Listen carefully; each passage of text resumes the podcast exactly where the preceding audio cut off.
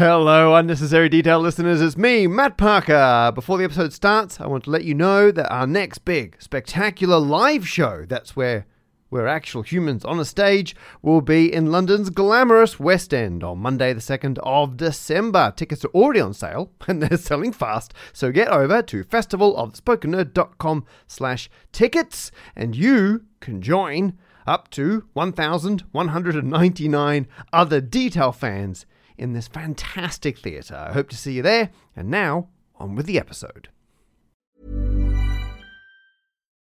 Life is full of what ifs. Some awesome, like what if AI could fold your laundry?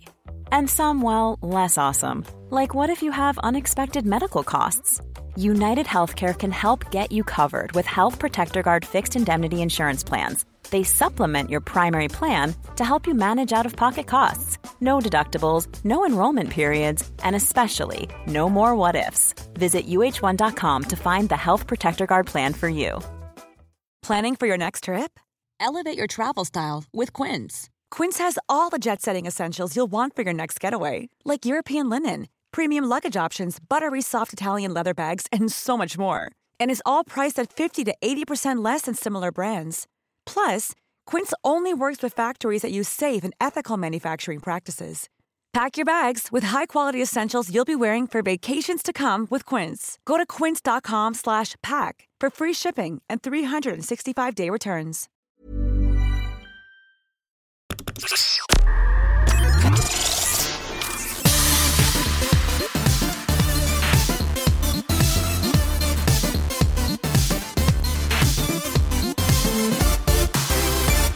Hi, I'm Matt Parker. I'm Steve Mould. I'm Helen Arney, and this is another episode of a podcast of unnecessary detail. Which, if I'm being honest, is just a big excuse for us to talk about anything we want in any level of detail we think it deserves. For this episode, we've picked the phrase go forth and multiply. So, I'll be talking a bit about genetics. I'll be talking about when multiplying gets out of control. And I'll be talking about kidney transplants.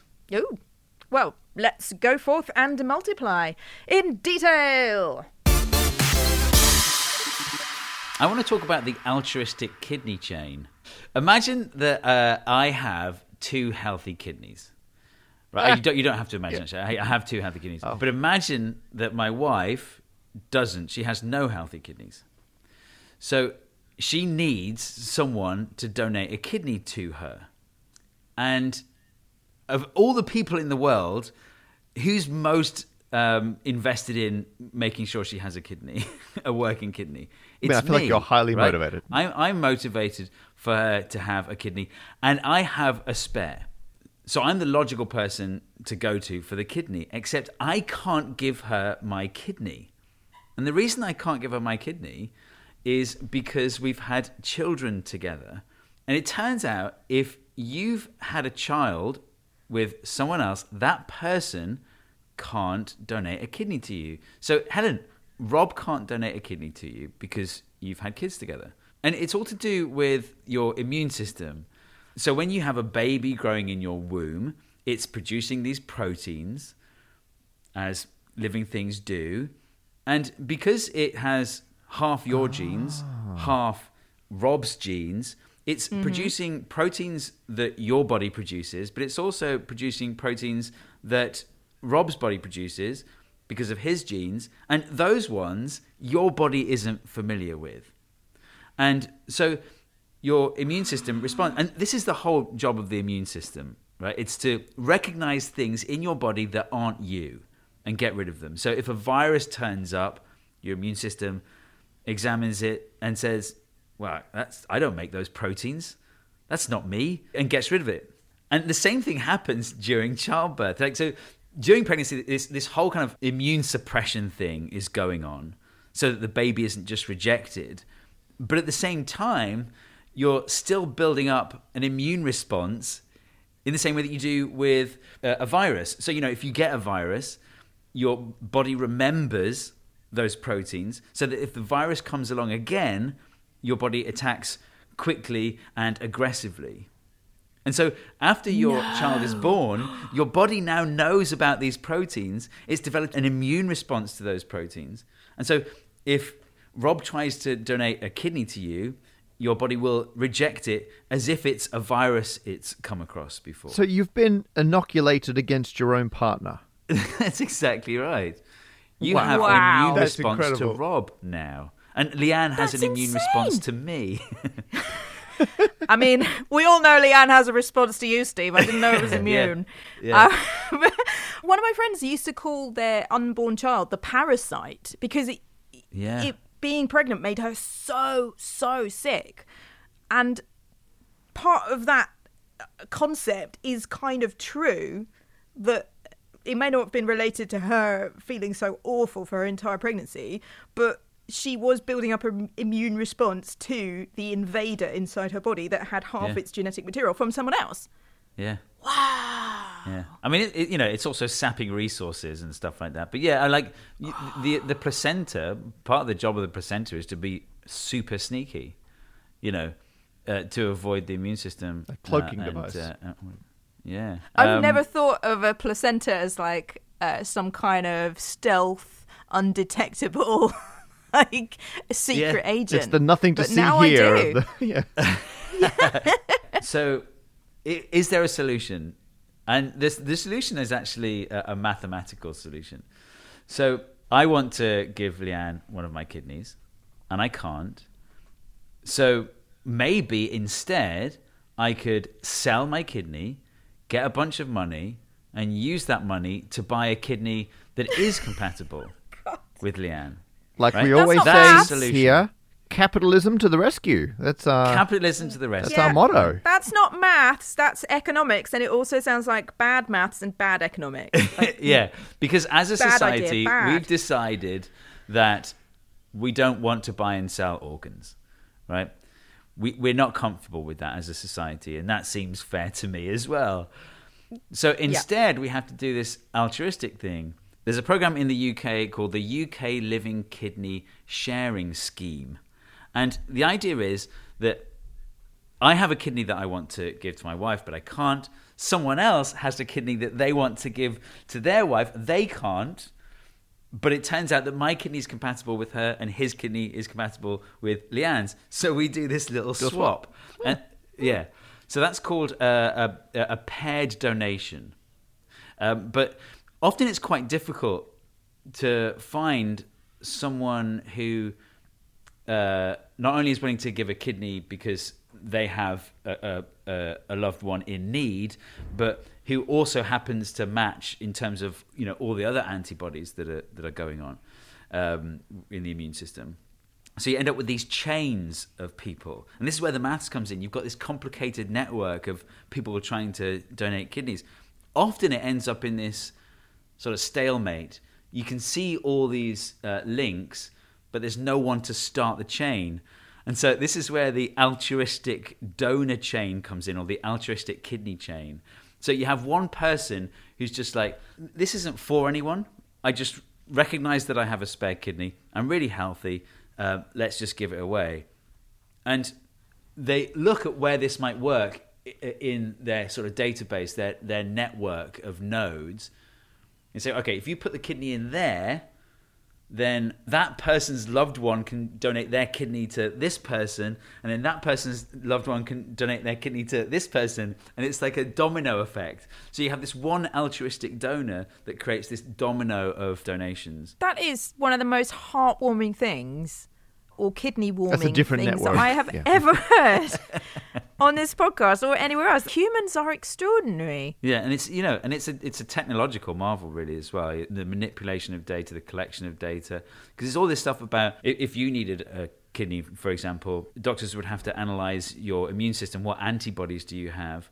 And then they'd have to look at the donor and look at what antigens does the donor produce. It's like blood type and things like that. It's definitely this is what computers were for because Yeah, Yeah. totally. probably by eye you could do a few matches here and there if you like Hmm. had all the people on like a pin-up board with bits of string. with red ribbon between. the- Exactly. Yeah, yeah. Imagine you get the, the door knocked down by the police and you've just got red ribbon connecting people. Connecting what are you people's doing? kidneys. Oh, I'm moving organs around. It's fine. But the computer can just crunch it. I mean, thanks to hardworking mathematicians the world over, Yeah. the um, graph theory is is reasonably well understood. and you know you can be implemented to to do a search. Still has to be clever, I imagine, because the number of combinations possible must be like you couldn't just yeah. check them all. You still need some clever mathematics and algorithms, like a, a traveling surgeon's problem, to be able to go. yeah, I was just going to say Yeah, traveling salesman, but obviously traveling surgeon is a slightly better joke. Thank you. What this reminds me of is like buying a house in a chain. Yeah, I was But- about to say, for non UK people, when you buy a house in the UK, this is Yeah. ridiculous. It's not like you sign a contract in advance and work it all out. No, on the same day, everyone's got all their stuff in a moving van, and you like, as far as I'm aware, you physically pass keys down the chain, and everyone moves simultaneously. Correct me if I'm wrong. Yeah. Well, you kind of end up in a chain where someone wants your house, but you haven't really sold it to them because the people you're trying to buy a house from haven't really sold it to you yet. And that it continues It's for ridiculous. however many in the chain. And then kind of all at the same time, you all have to coordinate. It's because the laws were written in probably the 1600s on how to do Yeah. home ownership transfer. When you were literally like, hey, come and move into my wooden shack and I shall move into this clay Yeah. shack. Yeah. And the person in the clay shack shall move into the mansion. Uh, this yeah, is a massive tangent, world. but I don't see any other way to do it, Matt. Like, I can't buy a house until I've sold a house. yeah, but you can. I mean, in in Australia, do you have banks just like bankrolling the intermediate step? no, you just you're contractually obliged. You can't pull out past a certain point. So in the UK, mm. at any point, you can change your mind and gazump or gazunder or do all these ridiculous things until you physically have lawyers moving the money at the same time keys are physically moving. Whereas in other countries, you've just got a contract that says you're paid a deposit. It's happening. Right. and then that That's way you haven't you haven't got this dance on the day. You need an altruistic renter who's just going to sell their house and move into a flat share for a bit. if we're talking kidneys, they don't all have to sign on the same day and like pop into the hospital on the same day, right? I don't believe so, no. Once it's agreed, Here's the keys to my kidney. I mean, I, I've just moved house and I'm not a fan of uh, the whole system here. oh, it's not good. the- So, Steve, would you rather uh, sell a house or a kidney? I, honestly, at this stage, a kidney, I think. I, I Probably agree. would too. Totally. I'm going to start with a question. Uh, this question is What do you do when you get asked to do your first gig after a national lockdown in the UK? And that gig is entertaining several hundred world leading, groundbreaking geneticists at a high profile industry awards ceremony. Any ideas? I mean, that is a very specific hypothetical. It yeah, is. it happened. Uh, and what I did was I completely freaked out. I was asked to do this amazing award ceremony with all these geneticists. The thing is, right, I know what to do if I'm faced with a room full of chemists, right? I sing Tom Lehrer's Elements. Yeah, Yes, we all know this because you heard it in series one. and uh, I know what to do when I'm faced with a room full of physicists. And I do Tom Lehrer's elements. It's completely obvious, right?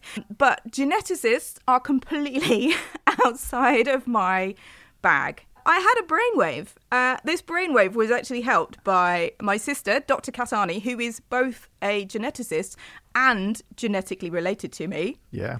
Yes. Uh, and also, I got some help from Sally LePage, Dr. Sally LePage, who you know, whose entire PhD was studying fruit flies. And with their help, I came up with Tom Lehrer's elements. Yes! yeah. Absolutely Wow. right. Okay, but I replaced all of the elements with genuine, bona fide, actual, in current usage fruit fly gene names. Oh, nice. I mean, I, I know we're all niche comedians here, but hell, How long is this song compared to the Elements song, the original? How many fruit fly genes are there? I did it half length, and it's uh. got a- a large number of fruit fly genes. like about 50. It's a lot. Okay. And I had to get a geneticist at the Wellcome Genome Campus to check them in case I had made a horrible mistake. Uh, you can and it was pronounce all these ridiculous genes. Yeah, ridiculous gene names. I guess Right? I'm. I guess Um, I'm confused because isn't it just you singing like B62912, 712. do you know what I mean? It's not the chemical structure. Oh, oh, I it's not. It's not r- C- radio CGDT. crystallography. The song, yeah. Fruit fly gene names have the widest range of absolutely bizarre names. Putting them all together, I came up with a song that was, and I'm going to use this word entirely with fruit flies in mind. Absolutely bananas, right? This song is completely bananas. They do love bananas. And they're genetically related to bananas by about uh, 60% or something. It's a hundred percent, not just sixty percent. It's a hundred. It's a hundred and ten percent bananas. Now you're just upsetting everyone. the question I have is, would you like to hear it? yes. hundred and ten percent yes.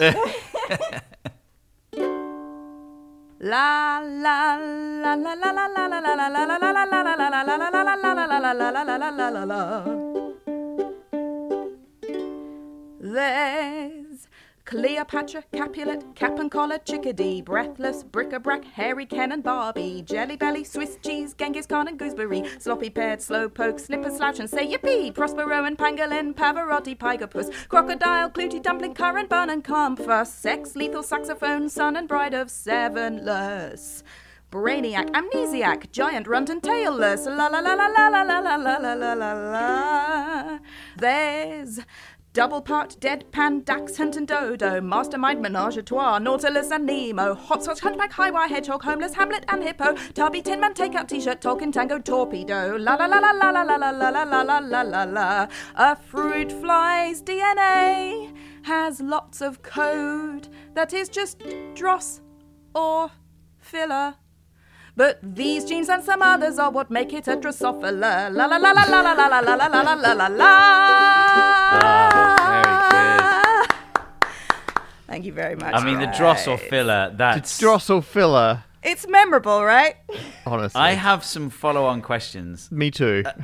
I bet you do. Um, Harry, Ken, and Barbie, is that one or two genes? Uh, it's nice that you asked that because it's it's hairy is one fruit fly gene, and Ken and Barbie is another one. Uh, And the Ken and Barbie one is because the fruit flies come out blonde with no external genitals. oh my goodness. So, right, fruit fly people are really fun at parties. Uh, and the thing, the thing is, I did all of this research, this crazy, crazy amount of research for this song about how genes got their names, what they do, uh, all the names that have caused controversy over the years, and how much of it went into the song?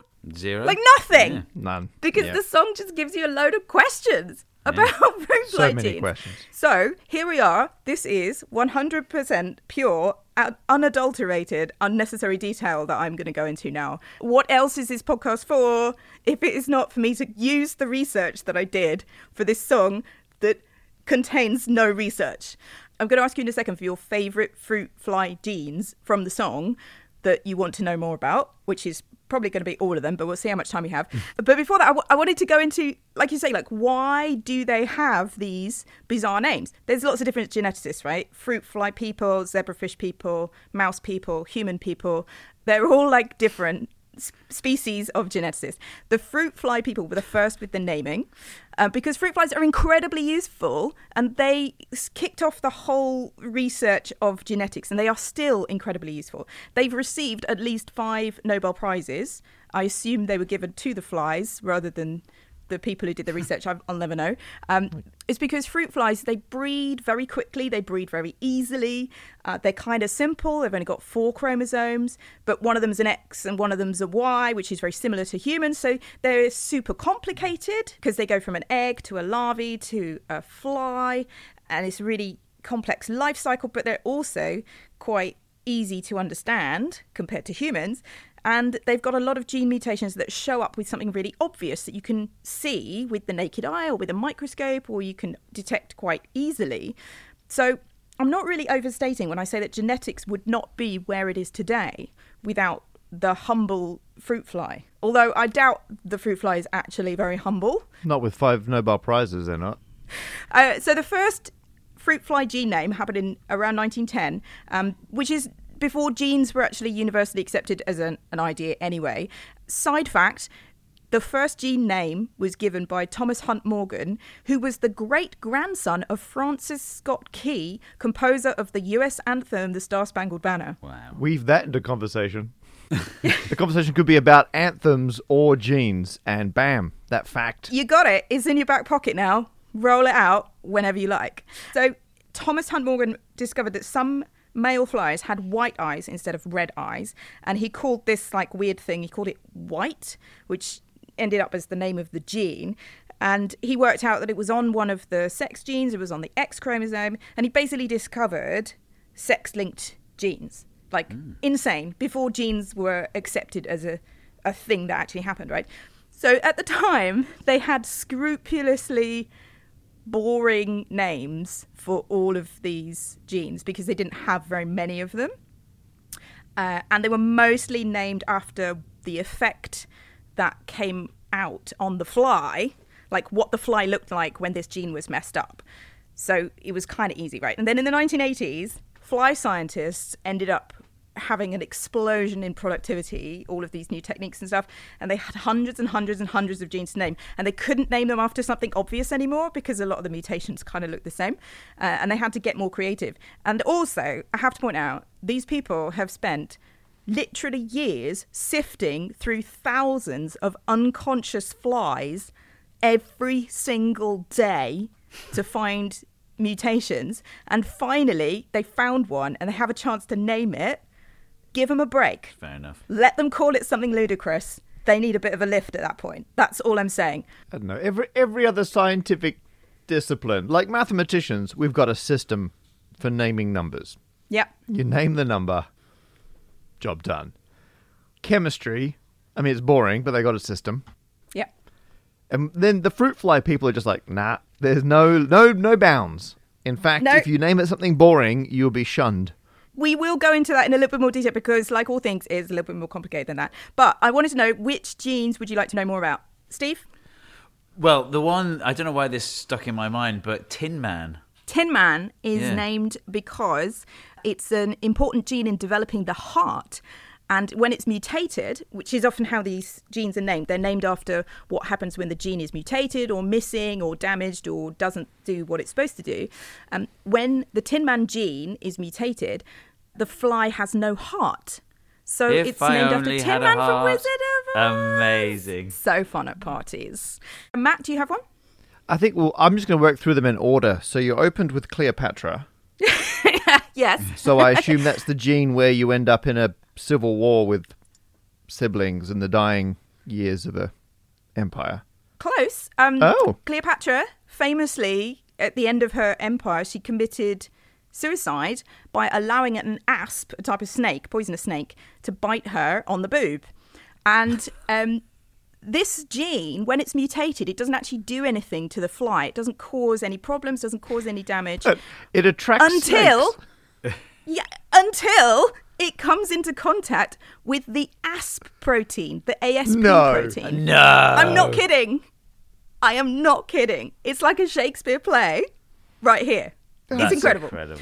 And that's a, I mean, that is really imaginative naming. I think that's, That's really a good. second second order name.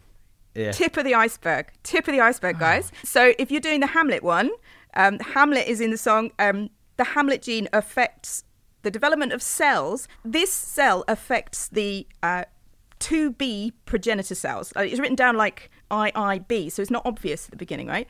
If it's mutated, the 2B doesn't happen. If it's fine, the 2B does. So it's 2B or not 2B, Hamlet. There you go. I'll take no further questions about this gene. Um, by the way, don't ask me how they work or what they do. I just know how they're named. That's all I've got. I'm a physicist.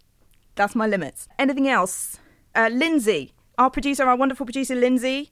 Um, what would you like to know about? Okay, I've got Lindsay, uh, our producer, in my ear, and she just shouted "sex lethal," which is mildly concerning. What was the second, Lindsay? What was this, what was the next two? And then just syllables. I don't think they were real words. Klumpfuss and clootie dumpling. These are I three think good she's ones. messing with me. I don't remember. No, no, these are all in the song. Um, sex lethal, that is a master switch gene, so that determines sex in fruit flies. So um, if it's activated, the fruit fly becomes female. If it's inactive, then the fruit fly becomes male. It's an unbelievably important gene.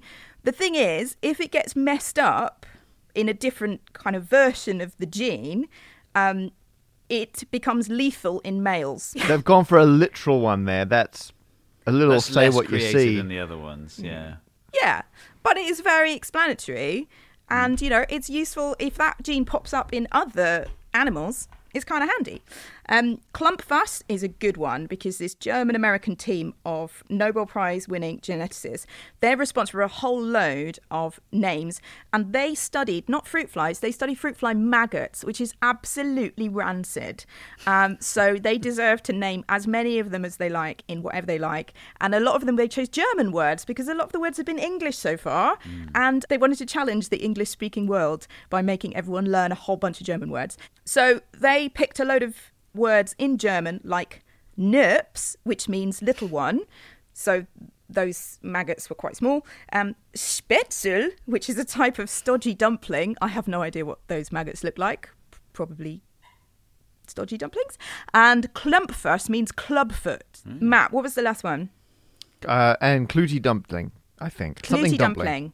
Yeah, Clootie dumpling. Um, this is I love this. This leads you into the whole world of like groups of fruit fly names. Um, so there's a whole bunch named after British desserts. So Clootie dumpling, apparently a British dessert. No. It's not from around here, but anyway. Um, currant bun was in the song as well. Also spotted dick. Couldn't get it in the song. Sorry about that. Probably for the Um, best. there, there's so many groups. Um, there's a whole group of unfortunate fates commonly met by eggs, which are the names for defects in the kind of egg part of the fruit fly cycle. So they have names like fried, omelette, Oh sunny side up, hard boiled, soft boiled, poached, Easy and over. Benedict. Benedict, which is also a Shakespearean character. So it all comes full circle. Um, also, oh my gosh, if you think fruit fly scientists are fun at parties, you haven't met zebrafish blood cell scientists. Seriously, there's two type of blood cells, right? Red cells and white cells. They've named the genes on those different um, types of blood cell after different red and white wines. Of course Gosh. they have. and if someone discovers a new red or white cell, like there's one particular lab that if they discover a new type of gene on a red cell, they can name it after a really expensive wine, and their supervisor will buy them a bottle of incredibly expensive wine. Nice. I'm surprised they're not getting sponsorship deals with wineries. Like, hey, yes, I mean most of them are like called Shiraz or Chardonnay or something. Like all I want from life is to be a fruit fly on the wall when someone discovers Châteauneuf-du-Pape. The gene, right? If that's happened already, I want to know what happened. If it hasn't happened, I'm waiting. I need to know. All right. So, um, I can imagine some poor researcher going, come on, come on. Ah, it's box of. Oh. That was that's the Australian researcher, isn't it? yeah, the Aussie one. Oh, Yeah. man. Box of. Oh man, box of blue nun. That's it. Great. So sometimes a researcher or a team of researchers will pick like a quirky topic. And uh, it's not just the fruit fly geneticists, all the other type of geneticists are getting in on this. And there's a lot of those sets that have incredible unnecessary detail inside them that you wouldn't know from looking at it. So there's the hedgehog group, which is the hedgehog signaling pathway. There's loads and loads of genes involved in this. And the first one they discovered, the mutation makes the um, the larvae of the fly look really spiky. And it's part of this bigger picture about how information gets transmitted in a growing cell. And it, it's also been discovered in vertebrates as well. So, humans, mice, we all have hedgehog signaling pathways, and that's how it's known. And the first three they found were named after real hedgehogs, like Indian hedgehog, moon rat hedgehog, desert hedgehog, standard hedgehogs. Uh, and then they run out of hedgehogs. so they, they started naming them like, I don't know, like groundhog, quahog, warthog, like whatever. Um, they're not even hedgehogs.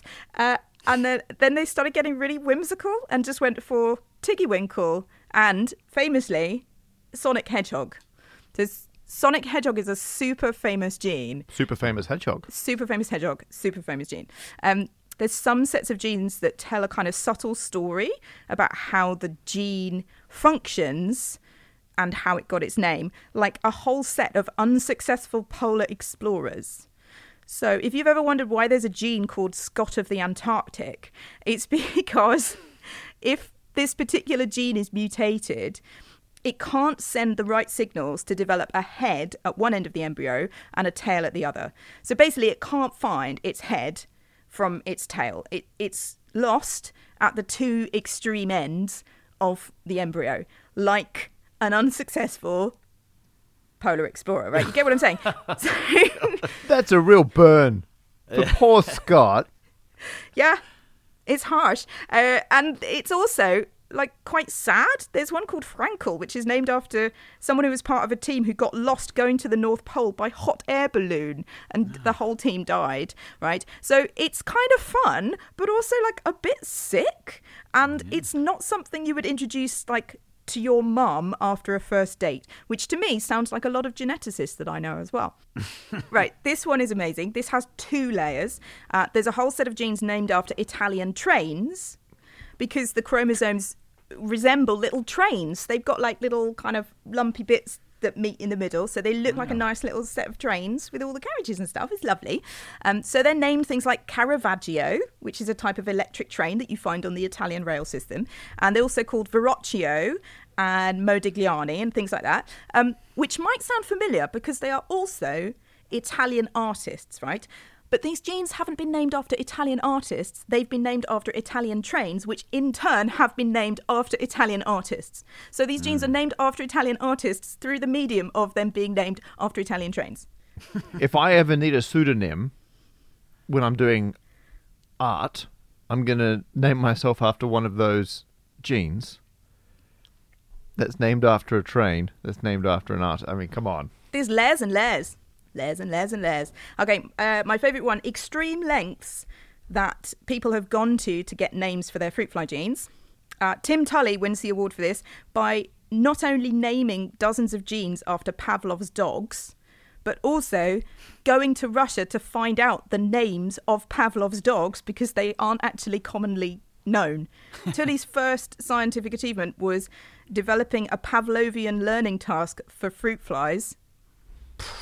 Wow. I mean, I don't even know how you do that, right? That's already beyond my abilities. Very small bell. Like, yeah, a really tiny bell. Tiny bell. How do you do it?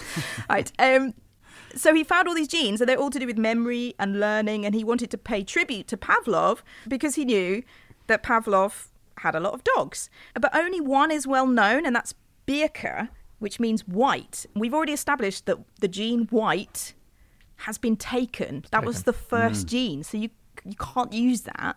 Uh, so he went to Pavlov's home. He managed to get someone to show him round the place where Pavlov used to live. And at the end of the tour, he asked really nicely, and they showed him all like these old photo books of pictures of Pavlov's dogs with all the dog names that weren't common knowledge at all. So there's some called Jerker and Jack and Marker and Joy and all of those ones. That is a 100% serious commitment to detail. and it's really nice now that we know those names, you know. Yes, this is not just named some interesting fruit fly genes that relate to memory learning. We have discovered some unnecessary detail about the names of Pavlov's dogs. Cool. There are some gene names that are very much not cool anymore. And no one is suggesting that we bin every single fun gene name and replace it with a string of letters, which would, of course, be Matt's preference. Um, we're not going to do that. Alphanumeric. Um, yeah, I know, I know you'd like to, but it's not going to happen. Because it is actually quite helpful to have memorable gene names for researchers and for people communicating their science. Because if these same genes appear in different species and the name is memorable, it kind of helps trigger off knowledge about what they do. And it can be a shortcut to understanding and a shortcut to this demonstration of evolution across the species, right? Same gene, same function, amazing. Evolution is incredible, but it can also be a distraction if the gene doesn't actually do the same thing in different species. So it's like it's got good and bad bits. Um, there are some gene names that have fallen out of favour, and I think it's quite obvious because they make me feel a bit uncomfortable. like would do it. cheap date is one where um, the flies have a poor tolerance to ethanol, which is alcohol. Right. Uh, so they're called cheap date. Yeah, I'm not going to use that one anymore. Um, lunatic fringe it's about forming the edges of a fly's wings, and uh, this appears in mammals as well. And you also get manic fringe, radical fringe, and lunatic fringe. The problem is, um, this one features in some quite serious human genetic disorders. So Ah, if you're like, uh, yeah, trying to explain to a patient or a family that someone they know has got like a, a very serious disease, um, you kind of don't want it to be called the my drunk uncle Jeff gene or like sparkly wonder bra or something really whimsical. So there is a reason to rename them for being inappropriate. There's also a reason to rename them for legal reasons. There was a Pokemon gene, but uh, it's now called ZBTB7 after apparently Pokemon USA threatened a lawsuit over trademark. So too That's bad. ridiculous. Yeah, but I mean, when it's implicated in certain types of cancer, you're like, I kind of don't want my Pokemon game to be implicated Yeah. in that way. So I kind of see their point. And you don't want to catch them all. Yeah, you really, you really don't want to catch them all that way. Um, so how do human genes get renamed? Is a good question. And there is the Human Genome Organization Gene Nomenclature Committee for that. Right. I don't know what committee was in charge of naming that committee, but they need to take a good hard look at themselves. They're in charge of the naming system. The naming system, Matt, that you want, it does exist for human genes Yep. because Nice and boring. it's got to be a bit duller for the reasons we've mentioned.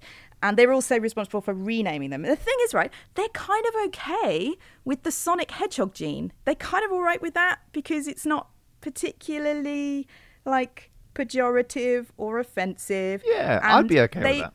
They get that it's fun and people have heard of it and it kind of plays well when people hear about it in the media and it makes them curious. But they hmm. have changed Lunatic Fringe. Lunatic Fringe is now known as LNFG officially, and like that's pretty much what it's called now. But you're still allowed Sonic Hedgehog. I actually recognize the name of that committee because last year they renamed human genes to make them less susceptible to autocorrect mistakes in Excel. No. Yeah, because like a bunch of the names for human ones are good systematic. They're like they're like SEP one five, but Excel sees that and goes, "Oh, well, that's September, 2015," and it autocorrect. and you wouldn't believe how many biologists use Excel to sort their data. Um, wow. And you don't have to believe it because someone did some research. It's about 19% of all genetics research. They sampled a decade worth of research. 19.6% of research papers had data attached with an autocorrect error in it. And That's the easiest fix was to rename the genes to avoid Wow. the problem. I mean, they, they, uh, you know, I've come full circle. If they had called them Sonic the Hedgehog, if they were all named after video game characters and whatnot, we wouldn't have had this problem. So, you know, I kind of um, yeah, Those fruit fly scientists were right first time. I hate to admit it. Yep. Hi, I'm Daniel, founder of Pretty Litter. Did you know cats tend to hide symptoms of sickness and pain? I learned this the hard way after losing my cat, Gingy. So I created Pretty Litter, a health monitoring litter that helps detect early signs of illness by changing colors, saving you money and potentially your cat's life. Pretty Litter is veterinarian developed, and it's the easiest way to keep tabs on your fur baby's health right at home. Go to prettylitter.com and use code ACAST for 20% off your first order and a free cat toy. Terms and conditions apply. See site for details. I'm Sandra, and I'm just the professional your small business was looking for. But you didn't hire me because you didn't use LinkedIn jobs. LinkedIn has professionals you can't find anywhere else, including those who aren't actively looking for a new job but might be open to the perfect role, like me. In a given month, over 70% of LinkedIn users don't visit other leading job sites. So if you're not looking on LinkedIn, you'll miss out on great candidates like Sandra. Start hiring professionals like a professional. Post your free job on linkedin.com/achieve slash achieve today. Wow. Nice. Yeah. What you're hearing are the sounds of people everywhere putting on Bombas socks, underwear, and t-shirts made from absurdly soft materials that feel like plush clouds. Yeah, that plush. And the best part? For every item you purchase, Bombas donates another to someone facing homelessness. Bombas. Big comfort for everyone. Go to bombas.com slash ACAST and use code ACAST for 20% off your first purchase. That's bombas.com slash ACAST. Code ACAST. Hey there, it's Michelle Norris. I'm host of a podcast called Your Mama's Kitchen. When I travel, I'm usually looking for a way to find a taste of home when I'm not at home. And one of the things I love to do when I am at home is entertain. And Airbnb allows me to do that. When I was in California recently, I rented a house that had a great kitchen. And when we were sitting around the table, we're all thinking, we're in someone else's house. Someone could be in all of our homes as well. If you have a home, but you're not always at home, you have an Airbnb. Your home might be worth more than you think. Find out how much at airbnb.com/slash host.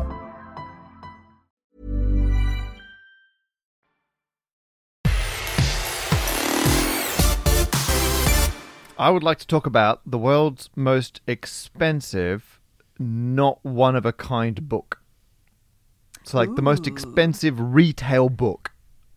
And it was listed at twenty-three million six hundred ninety-eight thousand six hundred and fifty-five dollars ninety-three cents plus three ninety-nine shipping and handling on Amazon. What do you mean? Like there were thousands of these? Like any sort of novel, there were loads of them.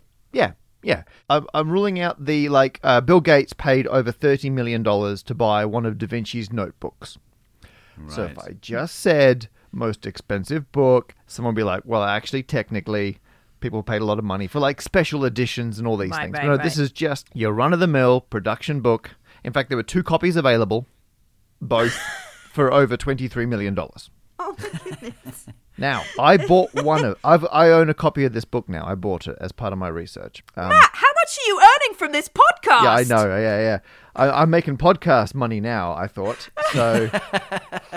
I'm going to invest in the most expensive book. No, I got it at a ninety nine point nine nine nine nine four two three percent discount, and so I've actually made made. I, I paid. I paid about ten quid. This reminds me of the Officers Club, where everything's way too expensive, but has everything seventy-five percent off. Yeah, yeah. It's just always a massive no. It was no. It was a mistake to be listed Right. at that price, and it involves multiplying, which is why I've brought it up.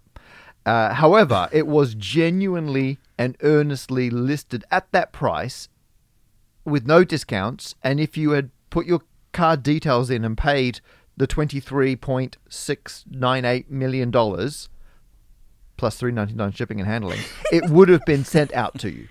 So like it was it wasn't a joke listing. It it it was absolutely um, serious and disturbingly on theme. I've got the book here.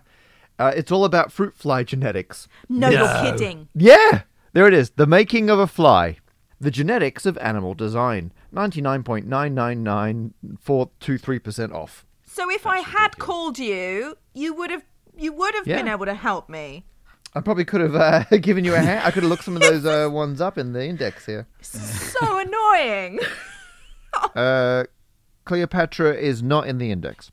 Oh. And this book is like legitimately a staple. Like th- this is owned by a lot of labs that do fruit fly research. Th- This is you know a, a real used textbook, no, but not like just a textbook that you make undergrads buy because you're a co-author. Like a legitimate bit of bit, like academic uh, textbook. For the record, it, it should have retailed for on the order of a hundred US dollars, which is still oh yeah. Okay, that's still not- a lot, but cheap. for a reference book, okay, it's not so bad. Um, and one day, some researchers at the University of California at Berkeley, who uh, do a lot of research on fruit flies, they're like, oh, we need another copy of this for the lab. And so they jumped onto Amazon because this book came out in 1992. It's out of print, but there are still loads of secondhand copies kicking around. So they just fired up Amazon, found a secondhand copy, and realized it was listed for over 1.7 million dollars. like, what? and then they're like, no, wait, wait, wait. There's two copies, and the other one's listed for 2.198 million dollars. What? what? on earth is going on? And they're like, that's What's the difference between those two numbers? Ah, good question. So uh, one was 27 and a bit percent more than the other, Okay. which is uh, about to become very relevant because the next day they changed. So the lower one jumped back up to be just below the higher one. And then the higher one jumped up again to and they returned to the same ratio of just over 27%. So these researchers were like, forget our fly research. They got a spreadsheet and started recording how much each one cost on each day. And they eventually worked out these two ratios that, that the prices were flipping between. And it turns out on Amazon, you can set your pricing algorithmically. So one of the two sellers had written a function which was something like uh, I've got a copy of this book, I want to sell it, I want to be slightly cheaper than the current cheapest copy. Because I just want to shift this thing. I want, I'm going to get the next sale. And they set their algorithm to look on Amazon, find the cheapest copy, and set theirs at like 0.17% less. The algorithm is something like find the current price, work out 99.83% of that price, and that's what you set this copy at. That sounds entirely sensible. Entirely sensible. That does sound like Yeah. a good system. and you won't be far below it. You'd be like, you know, ti- a tiny bit cheaper, but some people just go on, buy the cheapest copy. Job done. Mm-hmm. Someone else, however, had an algorithm which would go on, find the cheapest copy, and set their copy to be 27% more expensive. Hmm. And you think, well, that's that's weird. Why would you want to be more expensive? And I, the theory is that the, this seller didn't actually have a copy, but they've got a very good track record and very good reviews and lots of stars. And risk adverse shoppers would pay more to go with the higher reviewed and ranked seller. So they were hmm. basically, you know, leveraging their good track record to advertise books they didn't own yet, ironically, having a good track record. And then they figured 27% above normal asking price was enough for them to go and source the book Yeah. and then ship it. So if this was a ten pound book, the cheaper one, say that had ended up at ten pounds, the Yeah. more expensive one would only be twelve pounds seventy plus Yeah. postage and packing. Which I'm like, if it had five stars, it promised to get it to me within a reasonable amount of time. I would consider buying the more expensive one, and so I don't risk getting ripped off on Amazon. Exactly. Yeah. It's a good system. And if there had been a third seller, like you say, Helen, who lists it for 10 quid, the first seller would have set their price at £9.98. The second seller would have listed their price at £12.70. And all would have been well for the world. There would have been three copies on there. But let's say that happened, and then someone bought the middle copy, the £10 copy. Suddenly, the cheapest book is like, oh, we're no longer 0.17% below the cheapest one, we're way below it. So their their algorithm would jump their price right up to be just below the other one. But the other one's like, wait a minute, I'm not 27% above the other one. And they would increase. I've just worked it out. I'm so Yeah. slow. And then the first one's like, wait a minute, how'd they get up there? And then they'd increase. And the maths of it is 1.27 times 0.9983 is bigger than 1. Yes. And so each cycle ratchets it up. Oh my gosh. And like all good lazy programmers, they hadn't dealt with edge cases. and so there mustn't have been a upper threshold or any kind of human intervention in the system and it just raced away. I and, feel like and this is like sweet vengeance for every time you two on this podcast or in real life or in any of our shows have gone like programming it saves the world programming it's so great programming yay and everyone else who's like I don't know how to program has been going "Eh." Yeah, yeah. For yeah, for every desperately needed kidney, there's a mis algorithmically priced book and this is what we base our entire financial markets on now: algorithmic uh, trading. So that can't That can't that go can't ever go wrong. Yeah. I mean, keep a human in the system is the advice here, or have just thought through and like have some sense check limits like on your code. If your code's doing anything of consequence, define the boundary outside of which it needs to stop doing what it's doing and fail safe, not $23 million book. Presumably, So- the more likely thing is that two companies selling on Amazon will try to be a bit lower than the cheapest option. I imagine that might have happened quite a Yeah. bit, and so you end up with things just being essentially free. Are you aware of that? yeah, happening? cheaper, cheaper, cheaper, cheaper. No, I have not come across that. I think um, 'Cause either then you stuff could, gets have, you could have bought. many people selling it, and it would just be the bottom two that raise to the bottom. Yeah, but those will get picked off very quickly. People would buy those copies. They'll get they'll get Oh, bought. that's Yeah. a very good point. Th- There's like an escape velocity going up. if they exist as well. The problem is there was only one book, and one company Yeah. was just gonna go and buy it from the other one for twelve million pounds minus twenty seven percent or whatever it was. The book didn't exist, Steve. It didn't exist. I just think, yeah, people would buy the cheap ones before it spirals out of control. Yeah, and the expensive one just. And it was just that perfect storm of the feedback loop between those two algorithms, the fact that there weren't any other sellers at that time shifting the book, and that Yeah. no one was paying. It was, it was an obscure enough book, no one was paying attention to it. I mean, it did fix itself, quote unquote, one day. um, first one to crack was cheap, cheap algorithm. So either they noticed, because they're the ones we think actually had a copy of the book. So they're like, why isn't this book sold? or when they were coding it, they did say if the price goes above $23 million, re- reset. I don't know. I don't know. But that someone noticed, they dropped it back down to $106.23. And then the expensive one fell into alignment the next cycle. And then, um, yeah. So, because. And the researchers went back to counting flies. Yeah, they bought their copy. Oh. And uh, yeah, so that was algorithms multiplying prices. Yeah, on a book about genetics. I've never been so on theme in my life. I can vouch for that.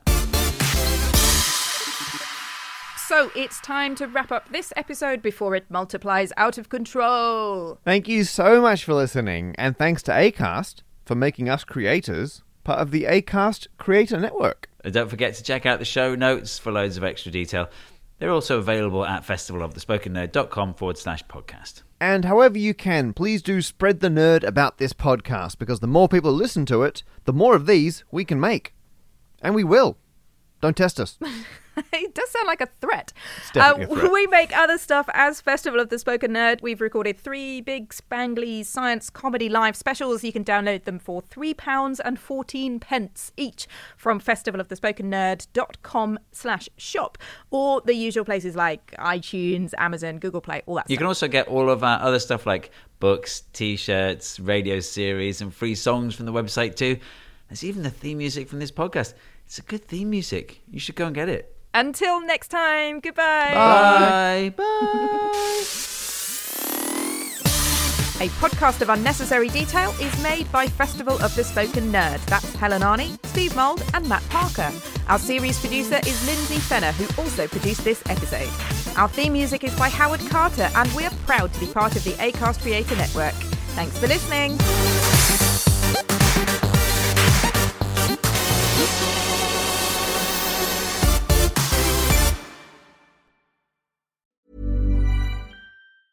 Planning for your next trip? Elevate your travel style with Quince. Quince has all the jet setting essentials you'll want for your next getaway, like European linen, premium luggage options, buttery soft Italian leather bags, and so much more. And is all priced at 50 to 80% less than similar brands. Plus, Quince only works with factories that use safe and ethical manufacturing practices. Pack your bags with high-quality essentials you'll be wearing for vacations to come with Quince. Go to quince.com slash pack for free shipping and 365-day returns.